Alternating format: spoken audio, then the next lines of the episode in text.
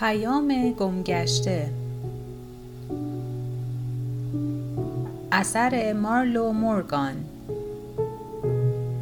ترجمه فرناز فرود. راوی فرزانه عالمی. اپیزود نهم کلاه.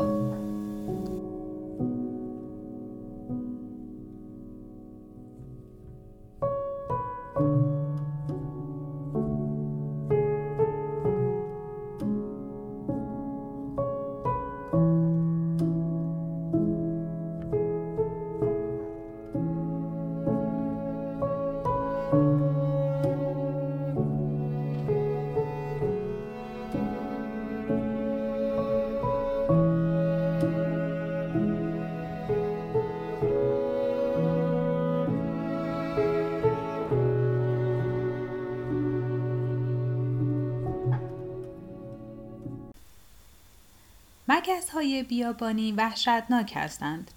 آنها با نخستین شعاهای آفتاب پدیدار می شوند و آسمان را با دسته های میلیونی خود سیاه می کنند. شبیه گردبادهای قیفی شکل کانزاز هستند و صدای مشابه آن ایجاد می کنند. در هر برخورد به ناچار آنها را از راه بینی و دهان فرو می بردم. مگس ها به درون گوش هایم می رفتند، از بینیم بالا می رفتند، چشمانم را می خراشیدند و حتی از لای دندانهایم عبور می کردند و وارد حلقم می شدند. مزه شیرین تهوع آوری داشتند و مرا به حالت خفگی می انداختند. چنان به بدنم می چسبیدن که گویی زرهی سیاه بر تن دارم. آنها نیش نمی زدند اما به اندازه زجر می کشیدم که متوجه این نکته نبودم. این مگس ها بزرگ، سریع، بیشمار و غیر قابل تحمل بودند و از همه بیشتر به چشمهایم آزار می رساندند. افراد قبیله می توانستند بفهمند که چه هنگام و در کجا مگس ها پدیدار می شوند. هنگامی که نزدیک شدن آنها را می دیدند یا می شنیدند بیدرنگ متوقف می شدند. چشمانشان را می بستند، دستانشان را شل می انداختند و بی حرکت می ایستادند. در طول سفر به تدریج از بومی ها آموختم که جنبه مثبت همه چیز را ببینم. اما اگر به نجات من نیامده بودند بی تردید در آزمون مگس ها رد می شدم. این بدترین عذاب و دشوارترین آزمایشی بود که تجربه کردم. اکنون می‌فهمم شخصی که بدنش با میلیون ها حشره متحرک پوشیده چگونه می‌تواند دیوانه بشود. شانس آوردم که عقلم را از دست ندادم. یک روز صبح سه زن نزد من آمدن و خواستن موهایم را باز کنم و به دورم بریزم. سی سال بود موهایم را رنگ می کردم و در نتیجه وقتی به صحرا آمدم مطلعی بودم. در طول سفر موهایم را بالا بسته بودم و هیچگاه آنها را نشسته یا حتی شانه نزده بودم و نمی‌دانستم چه شکلی شدند. حتی به برکه آب آرام و ساکنی بر نخورده بودم که بتوانم تصویرم را در سطح آب مشاهده کنم. حدس می زدم توده کرک به هم تنیده و کثیف روی سرم قرار داشته باشد. فقط با سربندی که زن روح به من داده بود موها را از چشمانم دور نگه می داشتم. همین که آن زنها متوجه شدند که ریشه موهایم تیره رنگه است توجهشان جلب شد و هدف اصلیشان را فراموش کردند. آنها به نزد بزرگتر رفتند و این خبر را به او دادند. بزرگتر میان سال و آرام بود و جسه بسیار نیرومند و ورزیده داشت. در مدت کوتاهی که با هم سفر کرده بودیم می دیدم که او چه صادقانه با افراد قبیله گفتگو می کند و با تمام وجود برای کمک هایی که تک تک افراد به جمع می کردند از ایشان تشکر می کند. برایم مشخص بود که چرا او در مقام رهبری قرار گرفته است. او شخص دیگری را به خاطرم می آورد که سالها پیش در سالن ساوت وسترن بل در سن لوئیس دیده بودم. حدود هفته صبح بود. مستخدم سرگرم سابیدن زمین مرمری بود و مرا به داخل راه داده بود تا مجبور نباشم در زیر باران به انتظار بیستم. اتومبیل کشیده سیاه رنگی جلوی در متوقف شد و مدیرعامل تگزاس بل به داخل قدم گذاشت. او متوجه حضور من شد و سری به من تکان داد. سپس به مرد نظافتچی صبح بخیر گفت و از او برای سخت کوشیش تقدیر کرد. او گفت که به دلیل حضور وی همواره خاطر جمع است که همه جا از تمیزی برق می‌زند و حتی از آمدن بالاترین مقامات دولتی هم دلواپس نمی شود. میفهمیدم که او ظاهرسازی نمی کند و در حرفهایش صادق است. من در کنار ایستاده بودم و دیدم که چگونه چهره مستخدم غرق در شادی و سرور و سربلندی شد. آن روز آموختم که رهبران حقیقی به برای چارچوب ها گام می نهند. پدرم می گفت مردم برای یک شرکت کار نمی کنند. آنها برای مردم دیگر کار می کنند.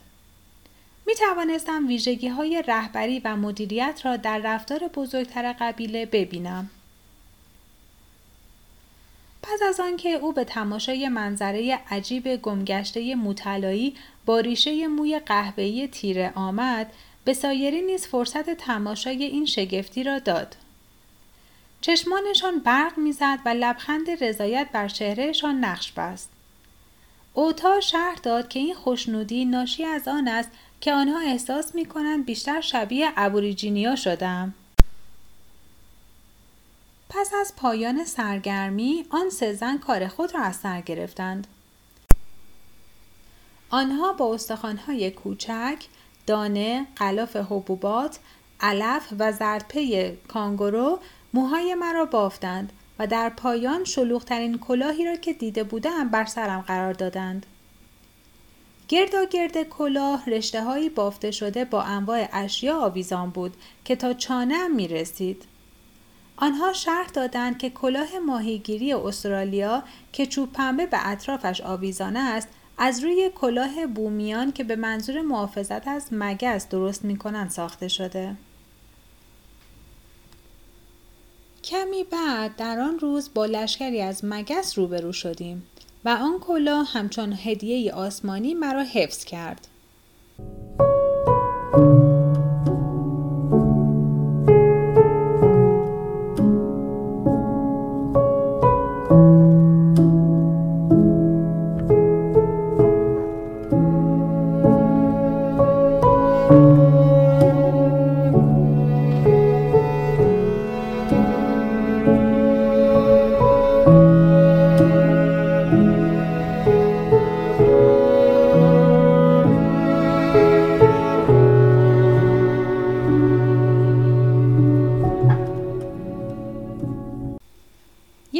دیگر وقتی با موجی از حشراتی که پرواز می‌کردند و نیش می‌زدند روبرو شدیم ابوریجینی ها روغن مار و خاکستر به تنم مالیدند و گفتند در شنها قلط بزنم.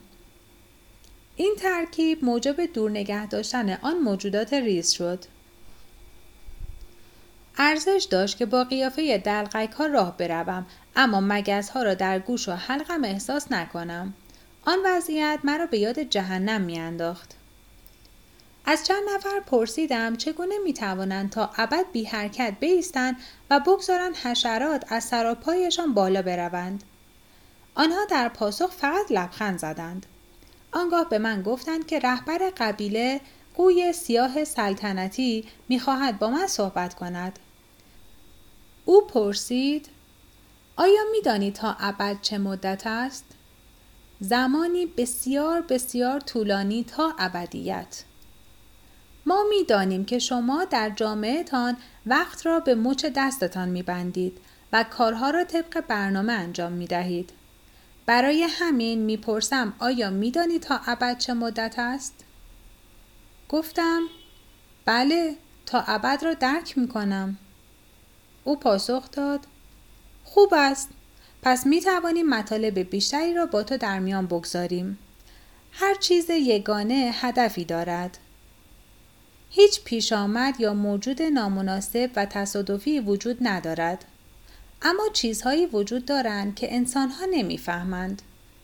تو معتقد هستی که های بیابانی بد و جهنمی هستند و برای تو به راستی همینطور است. اما فقط به این دلیل برای تو چنین است که فاقد درک و فرزانگی لازم هستی. در حقیقت آنها موجودات ضروری و مفیدی هستند. به داخل گوشمان می روند و موم و ماسه را که هر شب هنگام خواب در گوش ما انباشته می شود پاک می کنند. می بینی که شنوایی ما چقدر تیز است؟ آنها وارد بینی ما می شوند و آن را نیز پاک می کنند. او به بینی من اشاره کرد و گفت سوراخ بینی تو بسیار کوچک است اما بینی ما بزرگ است. در روزهای داغی که در پیش داریم بینی ناپاک موجب دردسر است. در گرمای شدید نباید دهان را باز کرد. تو از همه ما بیشتر به یک بینی تمیز نیاز داری. مگزها به بدنت می شسبند. از آن بالا می روند و همه چیزهای زاید را پاک می کنند. ببین چقدر پوست ما نرم است. به پوست خودت نگاه کن. هیچگاه ندیده بودیم انسانی فقط با راه رفتن این همه تغییر رنگ بدهد. هنگامی که به نزد ما آمدی یه رنگی داشتی. سپس سرخ شدی و اکنون پوستت خشک شده و می ریزد.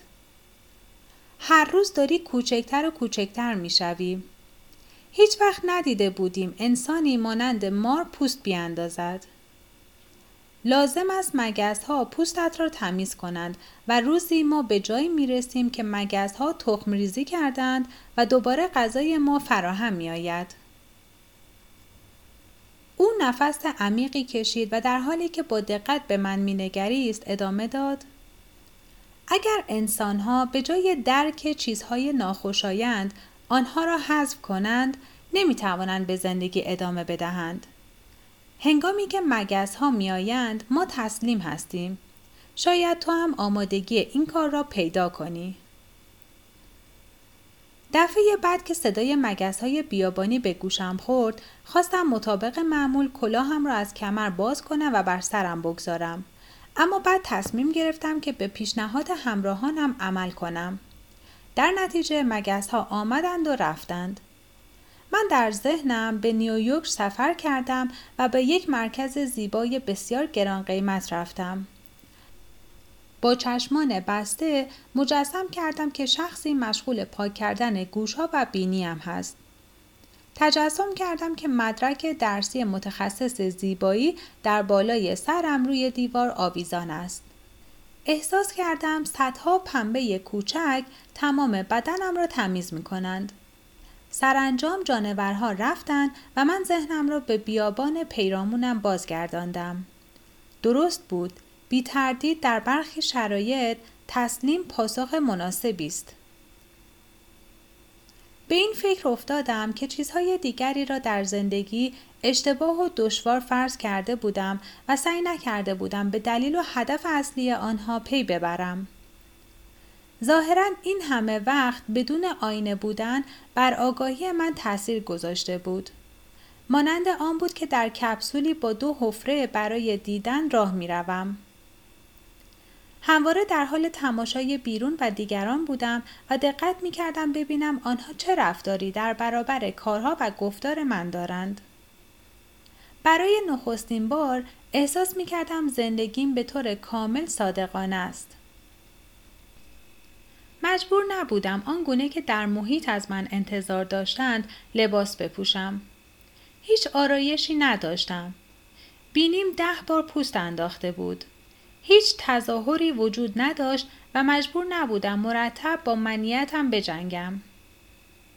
در این جمع هیچ کس غیبت نمی کرد و کسی با کسی رقابت نداشت. بدون آینه که مرا بترساند و به واقعیت بازگرداند می توانستم زیبا بودن را تجربه و احساس کنم. بدیهی بود که زیبا نبودم اما احساس زیبا بودن می کردم. آن افراد مرا همان گونه که بودم میپذیرفتند.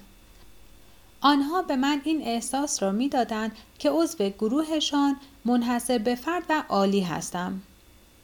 به تدریج می آموختم که مورد پذیرش نامشروط قرار داشتن چه حسی دارد. بر تشک شنی دراز کشیدم و در حالی که شعر داستان سفید برفی دوران کودکیم در سرم تنین داشت به خواب رفتم. آینه آینه روی دیوار چه کسی از همه زیباتر است؟